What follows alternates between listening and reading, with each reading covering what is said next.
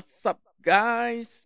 Okey, sekarang kita masuk pula komponen kecergasan fizikal berdasarkan ke kesihatan iaitu komponen kedua ya. Uh, daya tahan kardiovaskular. Uh, Okey, daya tahan kardiovaskular adalah keupayaan sistem kardiorespiratory untuk melakukan kerja bagi jangka masa yang lama dan berterusan dengan intensiti kerja yang ringan atau sederhana. Kardiovaskular ni biasa berkaitan dengan dengan jantung eh. Mana yang kita tahu, uh, jantung adalah kita punya enjin yang uh, fungsinya ialah untuk mengepam darah ya mengepam darah dan uh, supply di seluruh badan terutama di otak. Okey, kalau kita nak tahu uh, orang tu cergas ke tak, kita boleh buat test ya. Boleh buat test uh, cardio test ya. Kita boleh buat uh, 2.4 km kita lari dalam mas dalam masa di bawah 12 minit untuk lelaki dan di bawah 15 minit untuk perempuan eh. Kita nak tahu sama ada kita fit ke tak.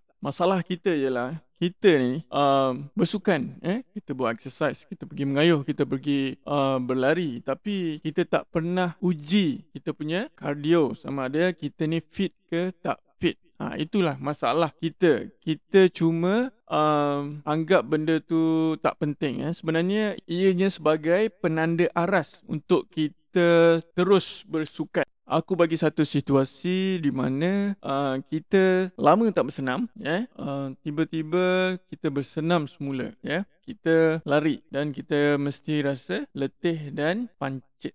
Tapi setelah 3 bulan kita bersenam eh. Kita rasa selesa kita dah addicted eh. Kita cuma kita panjangkan uh, mileage ataupun kita mengayuh ataupun berlari dengan lebih pantas. Tapi kita tak pernah buat test ya kita tak pernah buat test. Itu kesilapan kita. Jadi aku harap kepada penggiat-penggiat uh, kecergasan untuk buat test ya. Untuk buat Cooper test ataupun 2.4 2.4 km test di bawah 12 minit untuk lelaki dan 15 minit untuk perempuan ya bagi pas. Aku nak bagi tahu yang test ni kita boleh buat kat mana-mana pun. Lagi satu kalau kau dapat uh, katakan untuk test pertama tu lebih 12 minit eh tak apa. Itu penanda aras engkau untuk engkau teruskan latihan dan dapatkan di bawah 12 minit. Okey aku rasa setakat itu saja kita akan sambung untuk podcast seterusnya. Sekian terima kasih